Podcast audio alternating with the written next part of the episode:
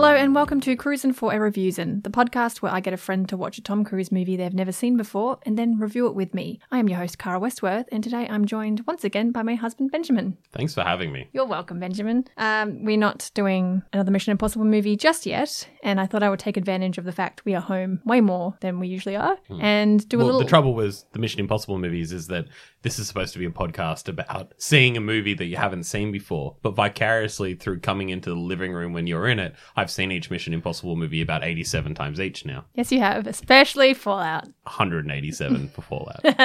because it's like of the pandemic thing, we are just holding off on Mission Impossible for one more week, I guess. I'm going to do it for the next podcast, but I figured because I found a movie that Benjamin hadn't seen before, that we might as well do that and get that out of the way. And we also haven't done an 80s movie for a while, so I thought that might be a nice step back again. Uh, it is actually a very early movie, and it is not very Tom Cruise heavy. In fact, it is one of the few films where Tom Cruise is not the lead actor. I would go as far as to call it Tom Cruise Light. Tom Cruise light, definitely. Yeah, he's only in it a little bit. Uh, if you haven't figured it out, it is called The Outsiders. It is a 1983 movie directed by Francis Ford Cop- Coppola. Coppola. Coppola. Coppola. It is based on the 1967 novel by S.E. Hinton, and it is about greasers, and it is about socias, and and about the class warfare between these two groups. So basically, if you're not unaware of the terminology, uh, greasers are usually they were Italian Americans, and they were called that because they would slick their hair back with grease. Often they would be mechanics and things as well, have those sort of you know lower socioeconomic jobs, hence the greaser thing. Whereas socias, which stood for like social, I guess, were basically well, wealthier. Socialites? I guess. Uh, more wealthy, generally very white, in fact, almost definitely very white, uh, wealthy teenagers who really had nice cars, they didn't have want for anything, their parents were good, they went to good schools, things like that. So, All right, first question. Pick a side, Cara Westworth. Obviously greasers. It's greasers or the socias? Because you Ob- can only be one. Obviously greasers. Like, no one looks at the socias and goes, oh, I wish I was a fucking turd like one of those guys with their stupid varsity shirts and their, ugh. I'm to go straight off the bat and talk about the most upsetting thing about this movie to me. That in the opening credits, it's like the greasers and does this who's who's list of young up and coming stars. And then it goes to the socias. And at the very bottom of the socias list, it has Tom Waits. Tom Waits would have never been a socias, but on top of that, he wasn't really a socias in the actual movie. He was nothing. He was, He was a he was Tom Waits played guy who answered a door. Yes. I think Liter- they just literally, I'm not even exaggerating on that. Literally. I think they wanted just to put his name in there and like, ah, just chuck in the end of there because otherwise I don't know why else they would put him in the socials. He was like worked at a grubby bar, so I think he was friends with Coppola at the time. Yeah, He had something to do with the movie he did before this. Um, oh, it was a musical called One from the Heart. Yeah, Tom Waits was involved in One from the Heart, which was 1982, the year before. Ah, there you go. So let's uh, have a little chat me. So if you've seen this movie, uh, there are two versions. So there is the original theatrical version, which was like 90 minutes long, which is the version we watched because that's the DVD I have. However, in 2005, they actually released a more book accurate version where they included scenes, took a couple out, changed the music up and everything. And that's a version that I've seen more and I think is a much better version. But for the sake of the fact we had a DVD, we are going to review the original version and then we'll have a little chat at the end about the differences with the updated version. Okay, we'll have a quick rundown of characters because there are a lot of Hollywood heartthrobs who hadn't really acted much in this movie. So Tom You Cruise. know who wasn't really a heartthrob in this movie? Who? What's his name? Tom Cruise. Hi. no, he became a heartthrob after this. Did he? Yeah, he did. Oh, I mean, in this movie though, he No. plays. Okay, so before we go into the thing, who does this is a Tom Cruise podcast? Who does Tom Cruise play? He plays Steve Randall. He is a mechanic. He's friends with all the main characters, and he is in it probably for a grand total of five minutes. He seems like a bit of a grub. He's a greaser. Like he he played a greaser really because I almost think some of the other characters who we'll get into were almost too good looking and too I don't know what the word is. Like they look a bit too Hollywood for like he's got his greasers. mechanics vest on the inside, like shirt open, showing his belly, but he's kind of sticking his belly out a little bit because he's eating the entire time. Yeah. He's in every single scene except for the one scene where he does a sick backflip. Yep. And his teeth looked all fucked up. And everyone looks at promo pictures from this and goes, Tom Cruise to have such fucked teeth. I'm like, actually, he had his teeth fixed before then. He actually had like a fake teeth or teeth blacked out for the movie to make him look more rough. So Character acting, like it. yes, yeah. And he, he You reckon he wore apparently them to bed? Really got into the character. Probably. He also, but he actually, he, when he tried out for Risky Business, he pretty much went straight from working on this to the audition. So he was all wiry and grubby and still covered in grease and like all dirty and everything. They're You can like, just picture Tom Cruise in that character. Woo! Woo! That Tom Cruise. yeah. So, but he still got the role as, uh, oh, I've forgotten his name in uh, Risky Business. So the main character is Pony Boy. He is, and that's his real name. Uh, we'll get into the names in a minute. He's played by C. Thomas Howell, which, what else do you know him from? Oh, very little. He's not in a lot. Oh, What? yeah, we know C. Thomas Howell from one thing Oh, yeah, Soul Man. Soul Man. Yeah, the less said about that movie, the better. Probably don't ever seek that out, guys. Don't need to look that one up. No. Uh, the next character is Johnny. He's his best friend, who is played by Ralph Macchio. How do you pronounce his surname? I don't know. I was what to say. We're going to call it Machio. Macchio. if which, we're wrong, we're wrong. if you know him from anything, it'll be from Karate Kid. And did you know, despite looking about 12, he was actually 20 in this? Which is interesting because Rob Lowe is in this movie and He he, was- looks exactly the same as he looks now, which I assume is And he was he was 17. He was 17. Yes. The man has not aged in 40 years. That man looked 30 from the age of 15 and then just never changed. Like he just he's turned just a, a constant. He is a vampire. He's, he's the actual vampire. Like everyone gives like Keanu Reeves those vampire props. It's Rob Lowe. Yeah, definitely. Uh, so Rob Lowe is the brother of Ponyboy, and his name is Soda Pop, which, in my opinion, is the nicest name I've ever heard. And if this na- th- these names weren't already so deeply entrenched in the cultural zeitgeist, I would absolutely name my child Soda Pop because I love that name. But we can't call the child Soda Pop because there's a character in this called Two Bit, and Two Bit's a much better name. Well, that's only his nickname. Soda Pop is his legitimate real name on his birth certificate. If Grimes and Elon Musk can call their kid whatever the fuck that name is, we can call a kid Two Bit.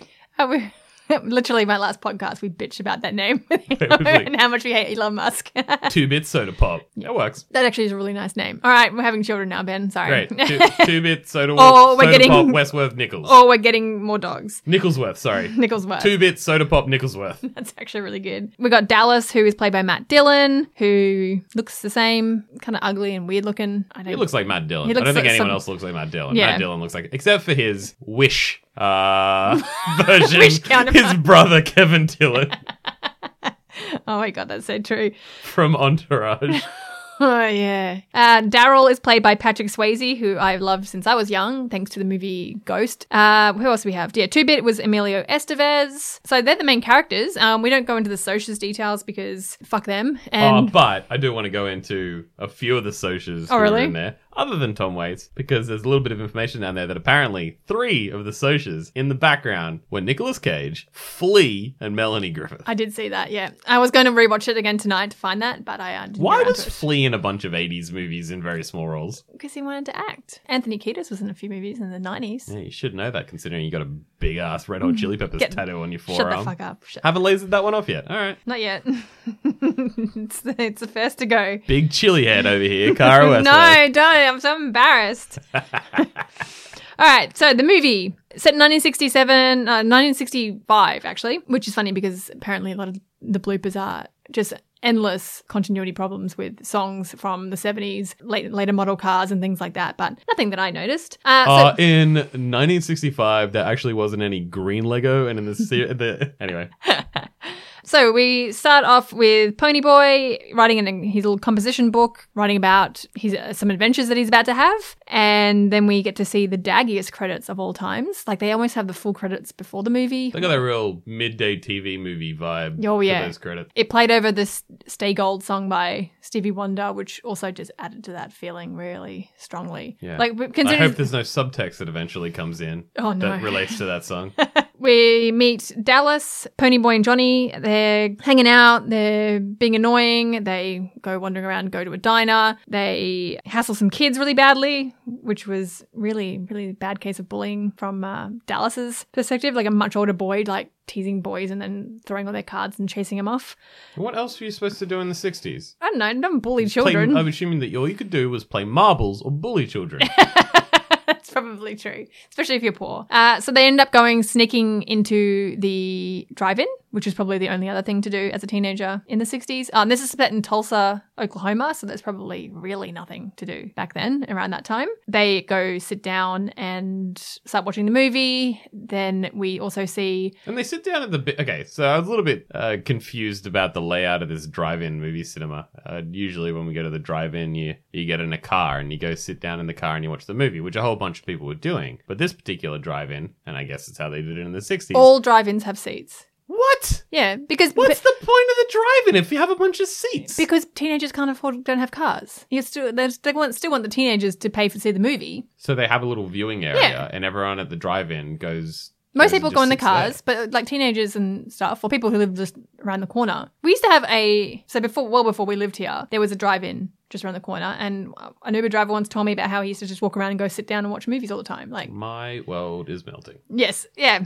Uh, so yeah, they sit down, and we're joined by two Soch girls. So you see, uh, we should- probably should have introduced her, Cherry, which is played by Diane Lane. Uh, she has a bit of a tiff with her dead shit Soch boyfriend, and she storms off from him and goes sits down in front of our greaser friends to watch the movie. Dallas is immediately a piece of shit and is hitting on her constantly, really pissing her off. Apparently, they in real life those two didn't like each other while filming this, so the irritation that she had was actually legitimate. Um, he yeah, pissed her off, and she starts cozying up to Ponyboy because Ponyboy and Johnny are very sweet boys who we kind of find out that Ponyboy and his family are only kind of greasers by technicality kind of thing. They aren't super poor, but their their parents died, leaving the three brothers to sort of fend for themselves, and they kind of became greasers to sort of fit in, I guess. The greasers kind of seem to have like a reputation for being really sleazy and rough and everything, but these two boys are quite sweet and polite, and the girls really like them. And there's some chatting. Dallas comes back at one point, acts like a pig, gets a coke thrown in his face. Then Cherry Cherry makes uh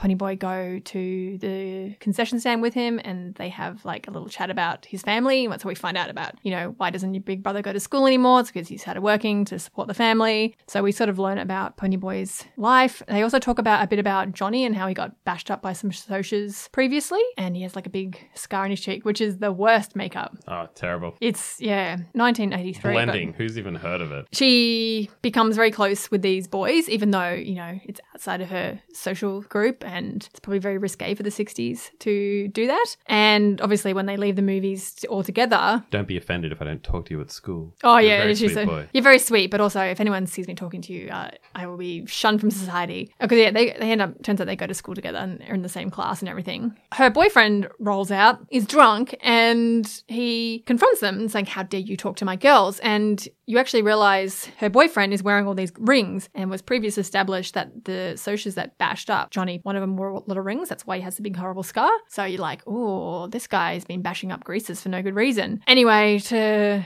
sort of calm things down, Cherry's like, fine, I'll go with you, and lets them go. The boys go home. Johnny doesn't want to go home because he looks and his parents are having a big, big fight, and he comes from a really, really turbulent, horrible house. So they go to the park where they light a fire and hang out, and they end up falling asleep. So Ponyboy's like, oh shit, I'm gonna get in so much trouble by my big brother when I go home, which he does. He goes home, and Daryl is furious because his youngest brother has just turned up at 2 a.m. after falling asleep in a park. As far as he like, he's trying to keep him out of trouble, but also he Where does. Have you been all night? You had me worried sick. That's exactly what it was, which, you know, teenagers respond really well to. So they argue. They say Daryl, he hits him, but it kind of looked like he just shoved him over. And so Ponyboy just bolts because he's like, I can't do this anymore. I can't deal with you. We used to be close, but now you're just a big jerk to me. And meanwhile, Soda Pop's like, oh, my brothers. Yeah, so he runs back to Johnny and says, let's just get out of here. I don't want to be here. So they run off, go to another park hanging out, having cigarettes, and socias turn up. And these socias are the ones that, you know, Cherry's boyfriend and the ones that confronted them earlier, and they are fucking shit faced. And they want revenge for the audacity of greasers touching their girls. So they start a bit of a confrontation. They call each other names. Because these two boys, who are only like 14 and 16 years old, are surrounded by like 19 year old boys, they're overcome. And they start, I guess they're going to try, are they actually trying to drown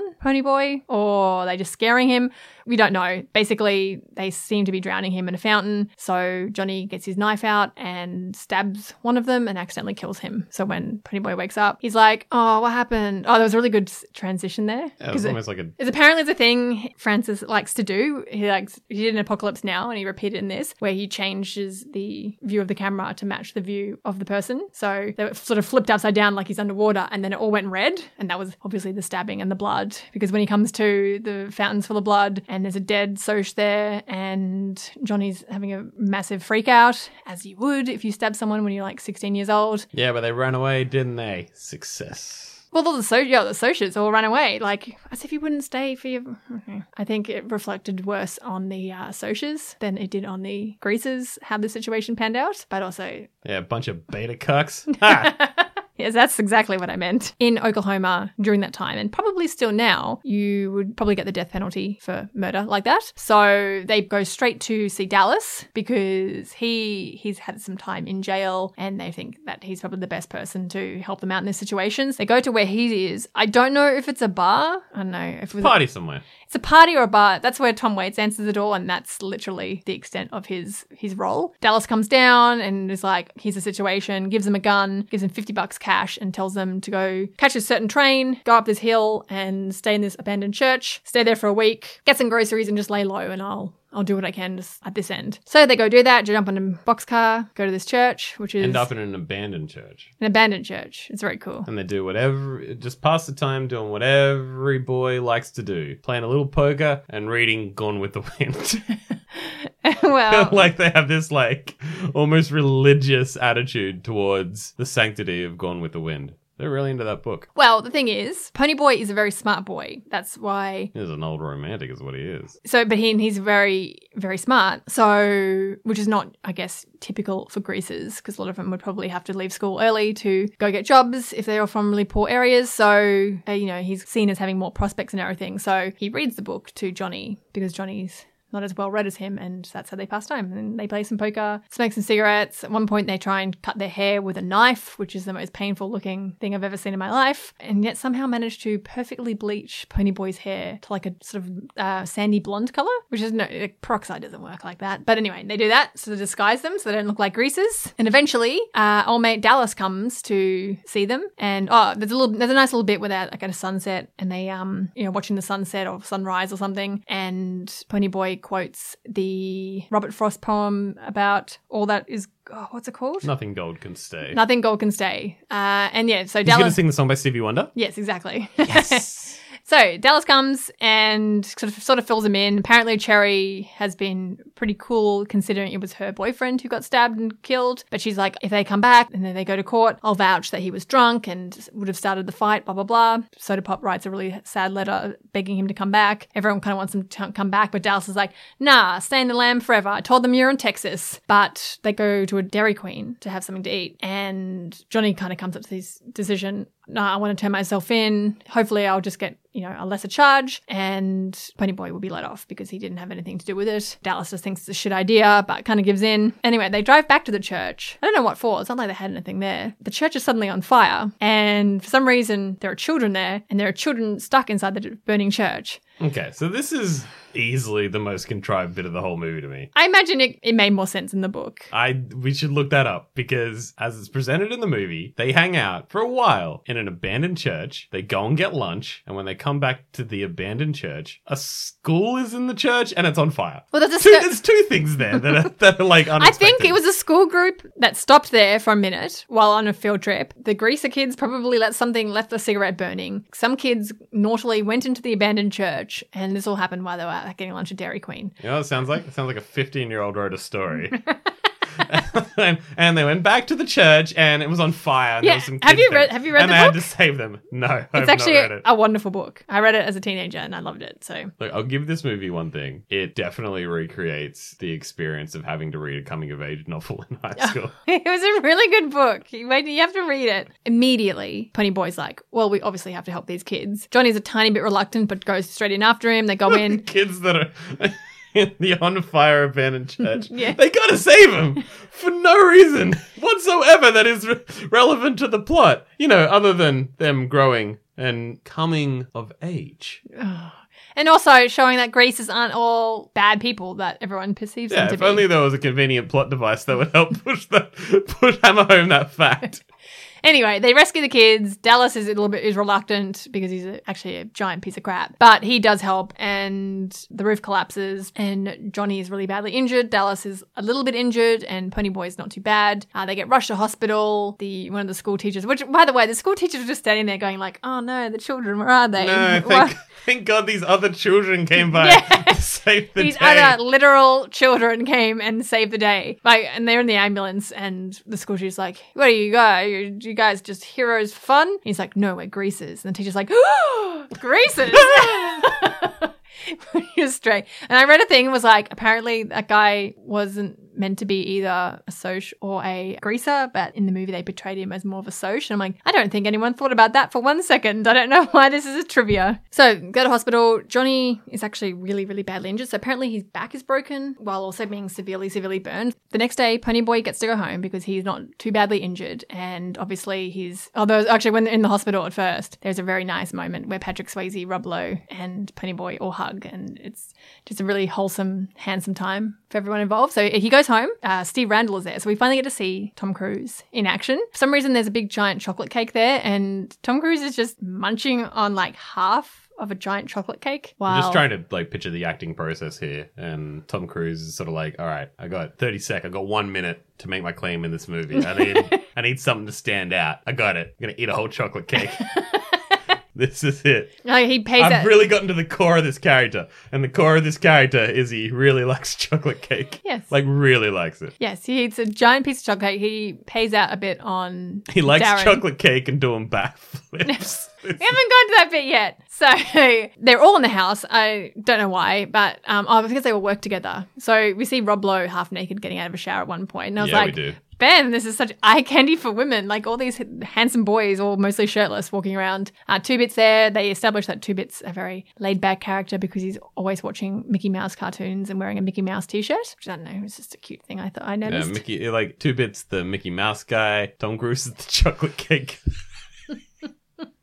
very. What's, what's Randall do? Oh, you know, he's, he's just there eating chocolate, eating a full chocolate cake to himself. What a wacky dude. Uh, I think in the scene is where they establish that the Sochas, obviously annoyed that one of their own, one of their leaders died, uh, have proposed a rumble. I don't know if it's for that night. I think it is that night. I think this all happens very quickly. Yeah, so there's some some kind of rumble has been organized. The Sochas want to bash the shit out of the Greasers for killing one of their their own, but the Greasers are all kind of a little bit excited about it because you know I guess Greasers love rumbles. Also, I propose we bring the word rumble back to talk about any fight whatsoever. So next time you have an argument with someone and you're like I had a rumble with this person. So Two Bit and Ponyboy go to visit the hospital to see how Johnny is going. He is doing rotten. He like he's lying out on his stomach because his back is broken and so badly burned. He's got some more terrible makeup on. Some really, really, Really bad burn makeup. and none of it's covered. It's just festering open. It was the 60s though, so I imagine there wasn't probably much they would do for for burns. Should have spent some of that chocolate cake budget on the uh, on some extra prosthetics budgets.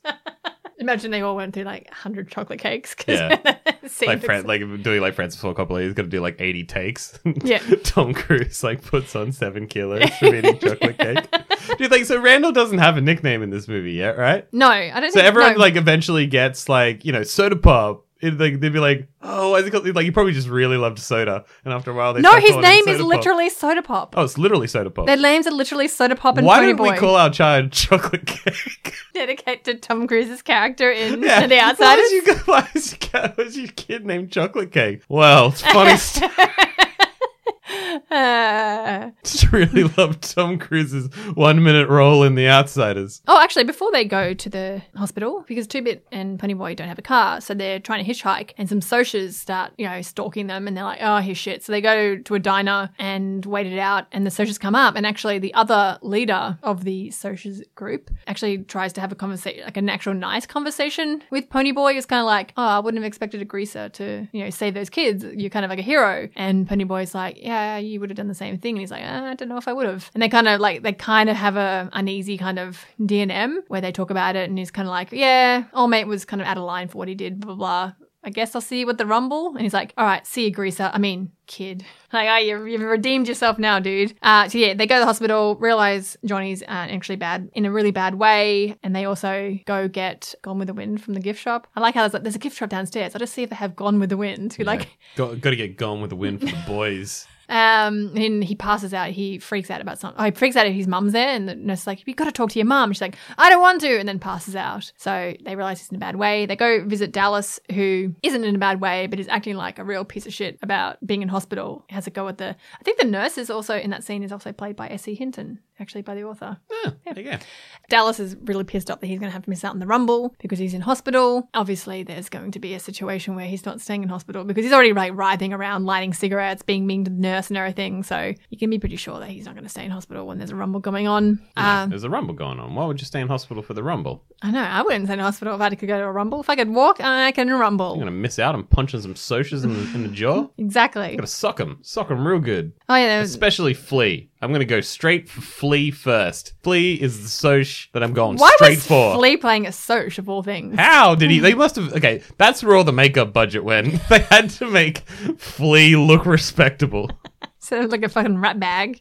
Uh, that's great. They run into Cherry. Cherry's kind of apologetic and says, you know, I'll make sure, I'll do whatever I can to make sure Johnny gets off if he gets out of hospital. And Ponyboy's like, well, why don't you go visit him and reassure him? And she's like, yeah, I'm probably not going to go visit the guy that killed my boyfriend. Like, much as I sympathize, yeah, Cherry's in a very in a rock and a hard place because on one hand he, ki- oh, she, I think she even says that he kind of deserved what happened to him because of how he is, which real nice boyfriend material. She also says that the Socials plan to fight fair at the Rumble, so there's not allowed to be any weapons or anything. So she sussed out that they have no intentions of bringing weapons or anything. They're like, I don't know if we can trust them, but they do anyway. So the Rumble is that night. Yeah, the Rumble is that night. Yeah. So they're all back at the house, literally ready to rumble. They're all very excited. Like even Darren, uh, Patrick Swayze's characters, even though he's like kind of a bit beyond all that now, he's all really excited. And they're like, you just like doing this to show off your muscles, which Patrick says he takes his shirt off at one point. And we're like, he's a very muscly boy. Yeah, they're all getting ready and uh, Like greasing. Patrick Swayze 80s muscles. No, this is not like the rock muscles. This is no, this is this is he's a dancer. You know,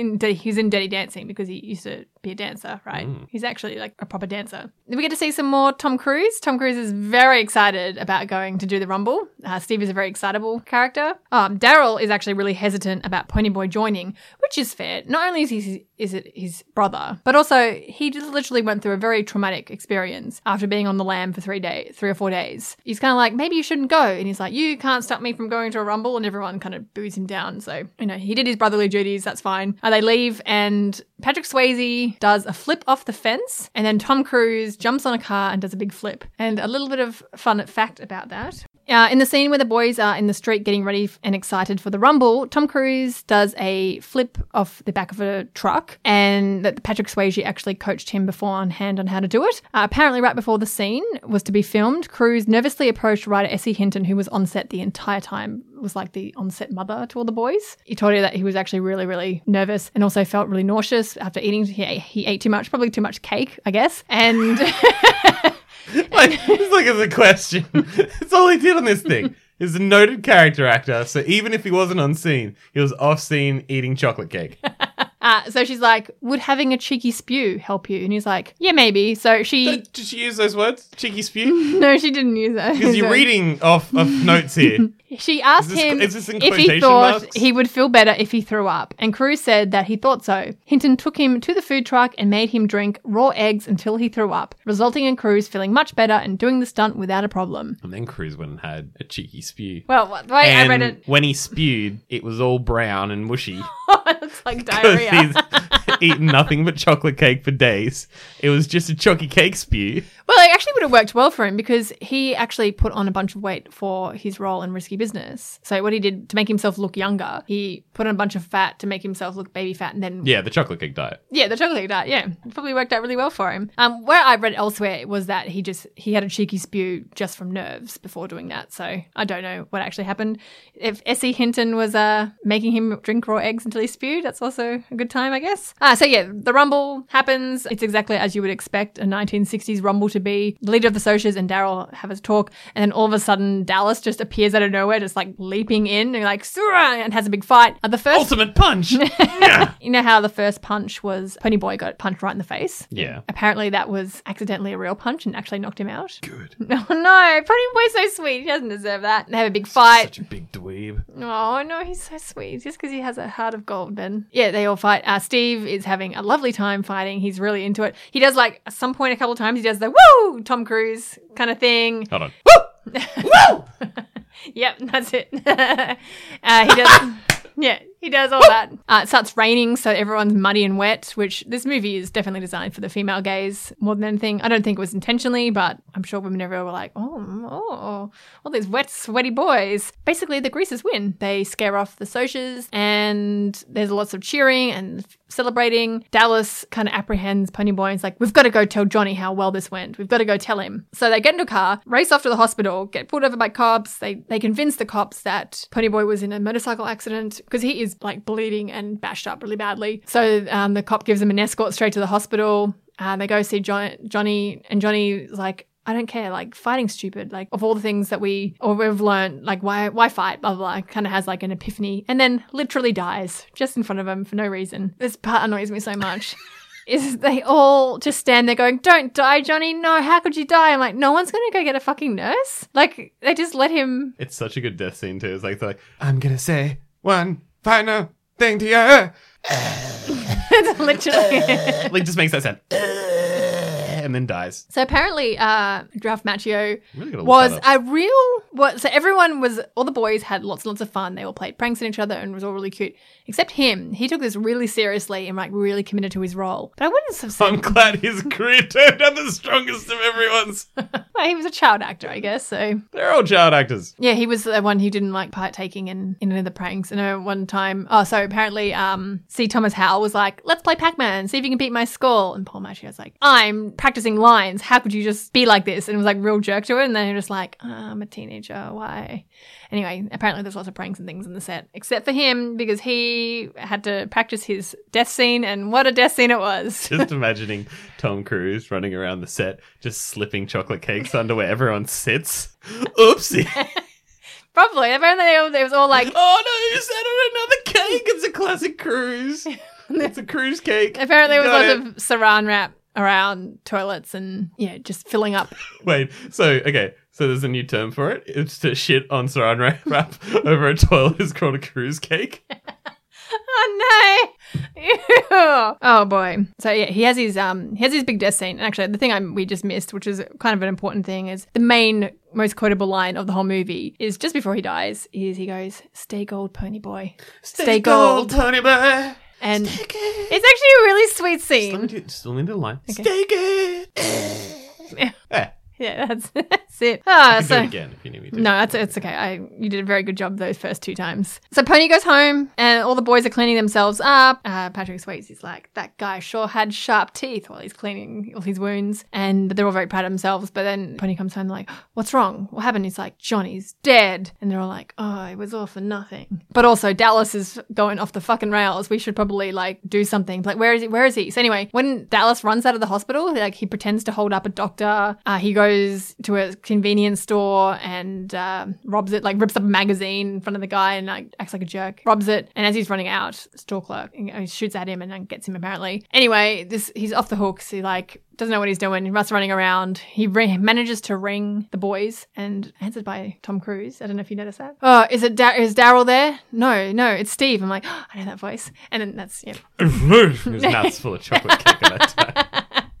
I'm gonna try and find a still if you're eating that chocolate cake. Yeah, so he says like tells him what's where he is. and, You got to come get me. Um, the cops are after me. Um, meet me at the park. And they bolt to the park. But by the time they get there, he is suicided by cop. Basically, the cops come and shoot him a billion times because he brandishes his unarmed, his unloaded gun at them and dies. And they're like, no, he's just a kid. No. And that's it. Kind of ends on Ponyboy gets a his copy of uh, Gone with the Wind back, and it's got a note from Johnny in it, which has a nice little letter to saying saying it was worth saving those kids' lives. Their lives are more important than mine. And I, I think I understand what that poem meant about stained gold, blah, blah, blah. And it's like a really nice, as he's reading the letter and Johnny's reading it out, it's like Johnny's head, what's that effect called? Just like superimposed over. there. Yeah, yeah. Yeah. and then when it's finished, it just zooms right in on Johnny's. Mwah. Mwah. You did it, Coppola. You innovated. like really dramatically, like whoop. yeah. That's when it goes back to him writing about uh, writing about his day. Uh, I believe, and I can't remember if it was actually in the movie, but it was a case of his teacher asked him to write write about something important, and this is what he ended up writing. I can't remember, but yeah, that's the movie. That is the original theatrical release of the movie. So I thought I would go through what actually happened in the. So I've seen more. Most recently, I have seen the extended version. I got to see it at the cinemas because Oh. for some reason they played at the cinemas, and seeing that on big screen was mwah, a good time. Uh, the extended version they did in- in 2005 is way better. So I'm assuming that the extended version is a little bit more accurate to the book. Yes, so they actually called it. They the... inserted a scene that No, explained why hang there on. was a bunch of school children in a burning abandoned church. No. So they recut it, added some scenes, removed a couple of small scenes to fix the pacing, and changed the music. So they took a lot of the music out and actually put in music that was like popular around that era in there, which I think probably made a bit more sense. So the, this opening scene, the extended opening scene, is so much better because it actually has Ponyboy saying how his day started, which was he came out of the movies, he'd just seen Paul Newman's The Hustler, which Oh, good movie. Tom Cruise starred in the sequel, which is Color of Money, I love Color of Money. I know you do. It's I'm sorry that I made you watch that before I started to do a podcast. Hmm. But yeah, he comes out of the cinema. He's being stalked by a bunch of Socs. Oh, sorry, this is Ponyboy. Once he gets almost home, they actually get out the car and start bashing him up. And like one of them like almost cuts his throat and everything. But all the other greasers come out, and that's why we see Tom Cruise coming out, and they're all like bashing them through the window, and they manage to get away. And like poor old Ponyboy is like a bit distraught over it because you would like he threatened to cut his throat. Like he actually like started slicing him, which is pretty full on. So that I feel like explained their rivalry a lot more and showed how awful the Socs are to the greasers. Like the greasers are just trying to live their lives, but these Socs hate them so much that they're just constantly antagonizing them. Because like at one point he's walking along a train track and they're up on a bridge above, like hurling rocks at him. Pretty full on. Anyway, I, th- I think that was a very important scene that I wish they hadn't cut out. Uh, they also there's a scene that's cut out where it's Soda Pop and Pony Boy share a, not only a bedroom but share a bed, and they're like they're talking and having some D and M's about their older brother and their parents and all that sort of stuff, and they spoon. Like it's it's really sweet, but it's also like this is also very homoerotic. Like they was like spooning and like nuzzling each other. It was I could probably see why that was taken out because they're like that's too sexy for two brothers in a bedroom together. Not Uh, sexy enough, I say. no, it was it was pretty sexy. So there's a few like little short scenes they add just to establish a bit more characters. Like they there's a scene in the church where Ponyboy and Johnny become emotional over the events in the past 24 hours, which I think is important because a lot happened. Like Johnny murdered someone accidentally. Yeah, they so they actually put back in the scene where he's like, "Hey, what happened was really fucked," and they have a you know big D and M about that. Oh, there's a short scene they added back in where Two Bit and Pony Boy encounter Johnny's mother at the hospital. Yeah, what we didn't see in this version is we actually see Johnny's mother and she's throwing a big tantrum because Johnny doesn't want to see her, and she's not throwing a tantrum because she wants to see her son. She literally wants to yell at her son for causing trouble because she hates him and blah blah blah. So we don't see that. So that would kind of like adds to the sad tale of Johnny's life. So following the death of Dallas, Daryl lashes out at the cops while Ponyboy faints. Later, we see Soda Pop and Darry caring caring for him in bed while Ponyboy asks if someone is sick, not realizing that he is. Uh, we there's also a court scene at the end we don't see where they actually take Ponyboy has to go to court, but he's found he had no part in the death of All Mate. And Cherry actually yeah, makes a statement confirming that. Ponyboy runs into Cherry at school. Uh, she walks away from him. Ah, yeah, this is the bit. Ponyboy's teacher also informs him that he is flunking, but allows him to write a paper on a personal experience in order to raise his grade, which sums up why he was writing and all that sort of stuff. So, like, I'm telling you, the new version of the movie is so much better than the original. And then there's a final scene where they have uh, the three brothers at home eating dinner. Daryl and Ponyboy are at each other, and so- Soda Pop just cracks and just is like yells at them and runs away, and they have to like chase him in, at a baseball field, and they're all like, "Well, you, you just stop fighting, and you're being tug of war between me," and they're all like, "We're sorry, brothers," and it's all very Sorry, Rob Lowe. so Rob You're beautiful. You're beautiful man. The extended version is the version I would recommend. It has a lot more context. They actually cut out a bunch of meaningless scenes. Like there's a, a few little things they do at the church that they cut out. Anyway, it's um a better version, and I wish I'd known that before we watched the DVD Hmm. last night. But anyway, Ben, would you like to tell me what you thought of the movie? oh, really?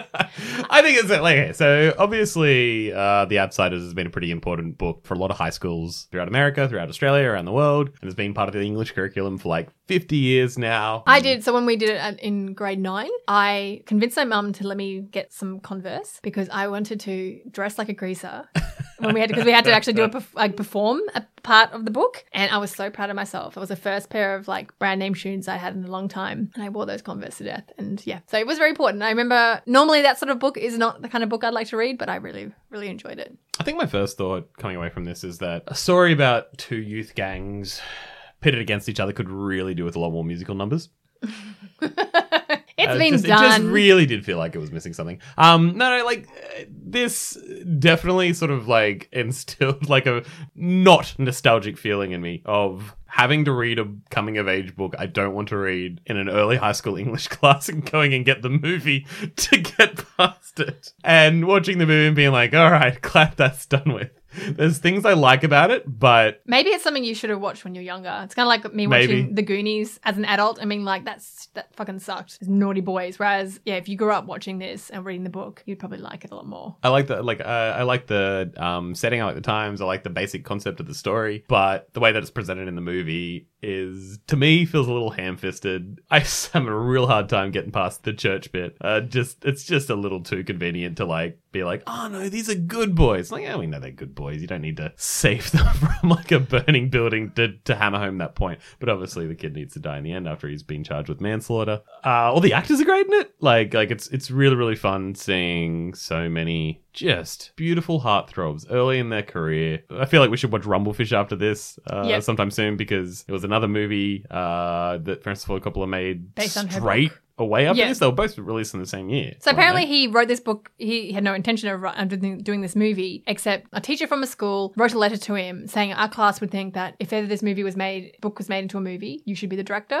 And he was so touched by that letter that he made that and then Rumblefish. So that's all it takes, guys. Just write some nice letters to some directors and you might get your favorite book. And it seems like Rumblefish is like targeted a little bit, uh, uh, sort of like a slightly higher age demographic as well, I think it's almost like a sequel. But it's, it's not like the a five character. years later thing or But it's also spiritually. No, like love the aesthetics, love, love the way it was filmed. Um, I love like. It sounds silly, but I really love the look of the Socs. Like it, they didn't really have like this very specific like look to them, but they, they were just like very blandly upper class. It was kind of fun and silly that they were even bothering to get involved in like gang warfare.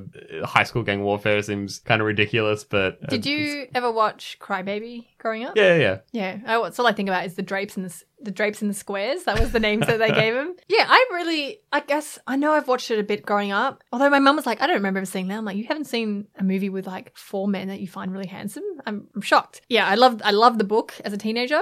And actually, I kept the book from school. Oh, really? Yeah, for for years I had that book. Yeah, I really, I really like it. Watching it now as an adult, like some of the acting, like it got really, it was well received for the acting, but like obviously there was like 80s acting because some of it I was like, oh guys, lay off the, like it's a bit yeah, ham-fisted, It, probably. the, the the whole movie definitely like comes has a bit of that midday movie sort of vibe. Mm. Like the morality of the movie is very midday movie. The transitions and some of the way that they present things is especially the church scene is very midday movie. And yeah. I feel like I probably would if I actually went back and read the novel. I can imagine what it would be like, and uh, I feel like I actually would enjoy the novel and, and and be pretty into it. And I can see how that movie probably definitely limited some of the things that would be a lot more interesting about the novel, Yeah. mostly about the brothers' relationships and the dynamics of the gangs between the town. But in the movie, in 91 minutes, I don't really feel like I feel like we got in there, we got out, and yeah. Which is why happened those extra happen. 22 minutes that were added. You feel like actually, yeah, actually, really did yeah, add to it. made a lot of a difference. I'm not sure I want to watch that 22 minutes uh, after that. It's just not something I feel like I'd want to revisit again. Look, you're probably going to walk in on me watching it again at some point, Ben. This is so- absolutely true. So it's fine. If I can try and find, I can't find a good DVD copy of it. I had to, I had to get basically a bootleg off eBay. Yeah. It was really annoying. But, But, but I really do want to watch um, Rumblefish after this. I think I think sort of treating them as a, a double feature is probably a good way to look at it. okay, well, I was going to read out some more facts on the movie, but you know what? Just go to IMDb. They're actually all the uh, spoofs and like the trivia about it is really fun because they're all such Just a bunch boys. of goofballs being goofballs Well, on a appar- set. apparently, okay, two of my favorite ones was the hotel they're all staying at. All the the Socs got to stay in like the really fancy, a really fancy hotel with like leather bound versions of the script, whereas the Greasers all had ratty versions of the script and had to stay in a crummy hotel That's so dorky. because he's like he wanted to increase the te- real tension between them. But apparently, the It's Greaser like boy- coming off of a. It was like only like three or four years before this. He's doing like apocalypse now. Yeah. like going through genuine hell, and now he's like, you know what I'm going to do? These bastards. They're not going to stay in a hotel. They're going to stay in perfectly adequate accommodation instead of a luxurious hotel. Yep, I directed Apocalypse Now, Uh, and Tom Cruise. You're gonna have cheap chocolate cake. You don't get a you don't get a Vienna slice. You're gonna have the cheap. You're gonna have the the five dollar chocolate cake from the bargain table at Woolworths. apparently, they all had a big. They would got in trouble for having a big wrestle, and they all. Oh, they all decided to A wrestle, a rumble. We a call rumble and they all pretended to drown each other in the hotel fountain and within a month the fountain was removed because obviously they caused too much trouble and apparently years later tom cruise met someone who worked at that hotel and mentioned that and tom cruise was like i'm really sorry apparently they were all little shits in that hotel Yeah, I realize this is a movie that like it's done a particular way because he's trying to sort of like be faithful to the high school important novel uh, aspect of it. But this is Francis Ford Coppola, who only a few years before this had done The Godfather Part One, The Godfather Part Two, Apocalypse Now, One from the Heart. Like these cool, weird, strange, surreal movies, and this movie just feels very vanilla, very straight down the line for how wild those movies are. Yeah, it's it was a kind of an odd choice for him. Like I think, I mean, obviously that letter from that teacher was very compelling to make him do this. Maybe he just wanted to do something a little bit lighter and easier. Yeah. I mean, I mean, sort of after this period, Francis Ford Coppola wasn't really known for doing like intense subversive things. Apocalypse Now might have actually just broken the human being, yes. which makes a lot of sense. Oh, and he didn't cast Nicolas Cage in it, his nephew. Yeah, Nicolas Cage tried out for it and he was too intense. Wow. And so- Thanks, Uncle. Mm-hmm. No, not only that, he he tried it. Apparently, he tried out for it for one of the main roles, and he locked himself in a room and just stared at like a portrait of the Godfather, something, something stupid. And he's like, "No, but maybe you could be this role." And Nicolas Cage is like, "No, that's not the role I wanted," and stormed off and had no part of it. So really reflects nicely on Nicolas Cage there. No, I'm going to read this. Nicolas Cage auditioned for the role of either Darry or Dallas. He did some method acting for the part by locking himself in a room for two weeks, drinking beer and staring at a photograph of Charles Bronson, hoping that the physical and mental attitude of playing a thug would rub off of him. Francis Ford Coppola turned him down and told him to audition for the part of Two-Bit, but Cage was so fed up by this point from all his hard work being in vain that he walked away from the project. Just apparently. like he threw a fucking tantrum to me. yeah, and then his uncle cast him in Rumblefish, apparently. Was he in Rumblefish? Yeah. Well, same as Mickey Rourke tried out for it and didn't get a part, but he's in, Rum- in Beautiful, Rumblefish. beautiful young Mickey Rourke. Yeah, he was a handsome man once. Okay, well, Tom Cruiseisms. Very Tom Cruise light film, as we discussed. Classic Cruise, always eating cake. Is that a new Are we allowed to call Cruiseism? this a cruisism now? Just I loves eating cake. I don't think I, you see him eat in many films. I'm going to keep an eye on that now, see what uh, see if he eats. Stunts, yeah, that was all him. Apparently, the Rumble scene took a week to film, and a lot of people got quite injured. He broke a thumb and his jaw, like got he got punched in the jaw really badly. Had to go get emergency dental work done, and yeah, a few of them got black eye. Like actually got, got a little bit injured during that scene. So I'm guessing Tom Cruise did his own stunts in that. Definitely did his own flip. So And he was doing a little bit of running during that flip. It didn't look like a Tom Cruise run, but they were moving quickly. I would like moving quickly enough. I would argue that it borders on running. He okay, so a Tom Cruiseism I don't think is just him running. A Tom Cruiseism is the Tom Cruise run, Oh, the Tom Cruise run. which he hadn't When perfected did he? in Yeah, when 80s. he hadn't perfected it. No, it wasn't until Do you think he stares in the mirror and practices the Tom Cruise run? Laura and I established that he probably like practices holding his posture because Tom Cruise has an amazing posture, and which is why his run is like so upright. So I hmm. think it's more the posture. I feel like he probably had to give up cake before he developed the proper Tom Cruise run. You can't just eat that much cake and run like that. he probably never ate cake again after that. He's like, well, Yeah. that's my cake days gone. Truly sad day for chocolate cake. Apart from that, I guess there's no real. Oh, there's the he did the Tom Cruise kind of laugh and woo thing. He absolutely did. He did that sort of like I can't do it on the thing, but like sort of like that buck teeth, like waving his head around a little bit so his hair's a little bit wavy. Yeah, Is that a Tom Cruiseism? Kind of, I guess. He was a bit of a smartass to Daryl at one point. Like this sound. Yeah. Yeah. I wish people could see you doing that. that's probably it for Tom Cruiseisms. There's not a lot. He not not enough to have a lot. He did a perfectly fine job. Like I said, I think he was the most greaser looking of the lot because they're all such handsome boys, and he kind of looked the roughest and the grossest out of all of them. He definitely he was the biggest schlub in the movie. Yeah, Of all the greases, he was the schlubbiest. he looked the the greasiest, the greasiest of the lot, and he's not. He's not often the schlub. No, and from then on, he's. I don't think he's ever really been the schlub, except one or two examples. All right, so that's a movie. We've gone on for quite a while, so we should probably uh, wrap this up. Shall we review it? Sure. I'll let you do it first. Do you have All your- right. I'm going to give The Outsiders eh, two and a half chocolate cake poops out of five. Nice.